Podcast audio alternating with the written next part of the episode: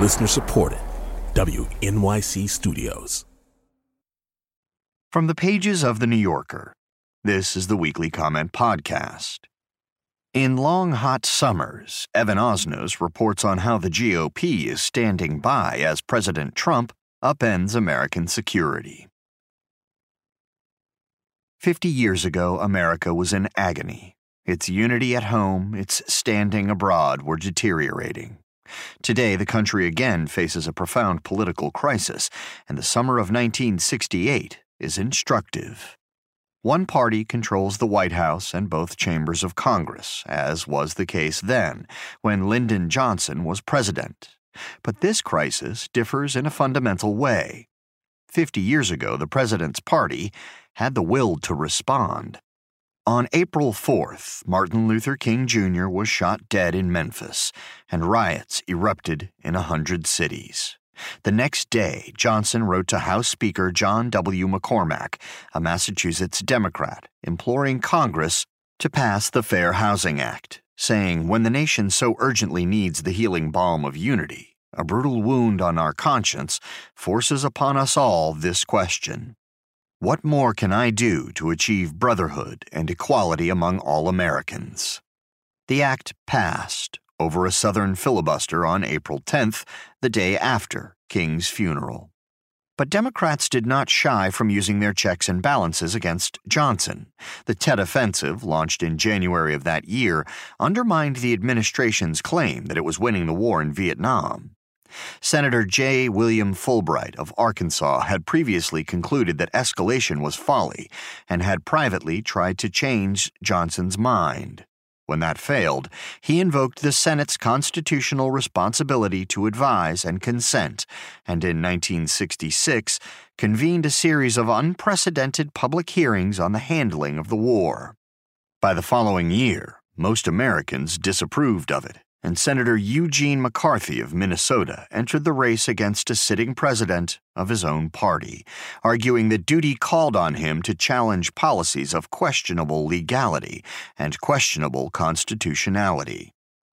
This summer, President Donald Trump has upended the basis of American security, opening a trade war with China chastising U.S. allies in Europe, and at a press conference in Helsinki following a two hour private meeting with President Vladimir Putin, accepting his claim that Russia did not interfere in the 2016 election.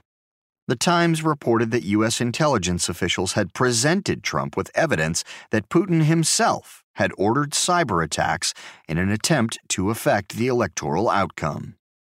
Just days before the Helsinki meeting, Robert Mueller, the special counsel, indicted a dozen Russian intelligence officers on detailed charges of hacking Democratic email accounts. In a separate case, prosecutors also accused a Russian woman in Washington, Maria Butina, of advancing a plot to influence the National Rifle Association. Her lawyer has denied the charges. And still, Trump praised the Russian leader. The outcry, including from Republicans, was instant.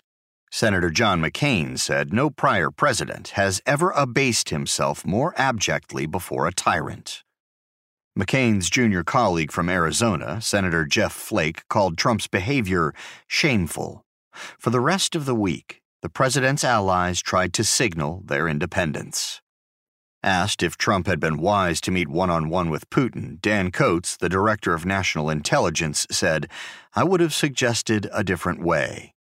The Senate, in a rare act of unity, passed a non binding resolution against Putin's request to interrogate American officials, a proposition that Trump had entertained but finally rejected. More remarkable, though, was what didn't happen. No one resigned from the cabinet. No Republican senators took concrete steps to restrain or contain or censure the president. Julian Zelizer, a professor of history at Princeton University, noted that 50 years ago, you had elected officials, including the president, who were fundamentally committed to governance. They weren't dismissive of the operation. They were cautious in how they did things because they understood the stakes of what elected officials do. None of that is true right now. The pattern is already visible for the historians of tomorrow. When Trump hailed neo Nazis in Charlottesville as very fine people, when he endorsed an accused child molester for the Senate, when he separated children from their parents at the Mexican border, the Republican Party, by and large, accepted it. And when Coats said of Russian cyber attacks that warning lights are blinking red again, the party did not pressure the president to mount a defense. Meanwhile, Trump returned from Helsinki and resumed berating fellow Americans, especially the press, the real enemy of the people. On Thursday, it was announced that he had invited Putin to visit Washington in the fall, an invitation that Coats learned of from an interviewer. If Republicans decide to truly put country ahead of party, as the Democrats did in 1968, they have several options. They could halt the confirmation hearings of Brett Kavanaugh, the Supreme Court nominee, until Trump strengthens safeguards against election hackers and embraces the investigation into Russian interference. Bob Corker of Tennessee, who is departing the Senate next year, called that idea a non starter. I like the Supreme Court nominee, he told reporters, so what the heck? They could vote down nominees to lower courts or threaten to switch parties. At a minimum, they could hold public hearings like Fulbright's to examine Trump's actions on trade or NATO or Russia. Most immediately, they could pass a law to prevent the president from firing Robert Mueller. In April, the Senate Judiciary Committee voted to advance a bill with that intent, with four Republicans joining the Democratic members, but Majority Leader Mitch McConnell blocked it. The privilege of power carries the moral duty to use it. In private, some Republican lawmakers offer a plainly expedient defense. They disdain the president, but as long as he is popular with more than 90% of the party rank and file, confronting him would open the door to primary challenges from even more compliant successors. In truth, however, many Republicans are more comfortable with Trump than they care to admit.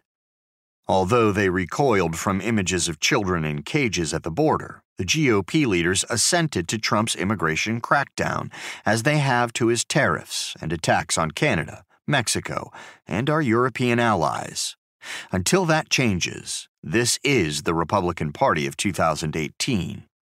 In moments of American agony, we look for comfort in the legends of our resilience. In 1968, we found the will to govern, to unite, and to check a president who had lost his way. This is another moment for political courage. It lacks only someone to seize it. That was Long Hot Summers by Evan Osnos from the New Yorker magazine, July 30th, 2018. Narrated by Jamie Rennell.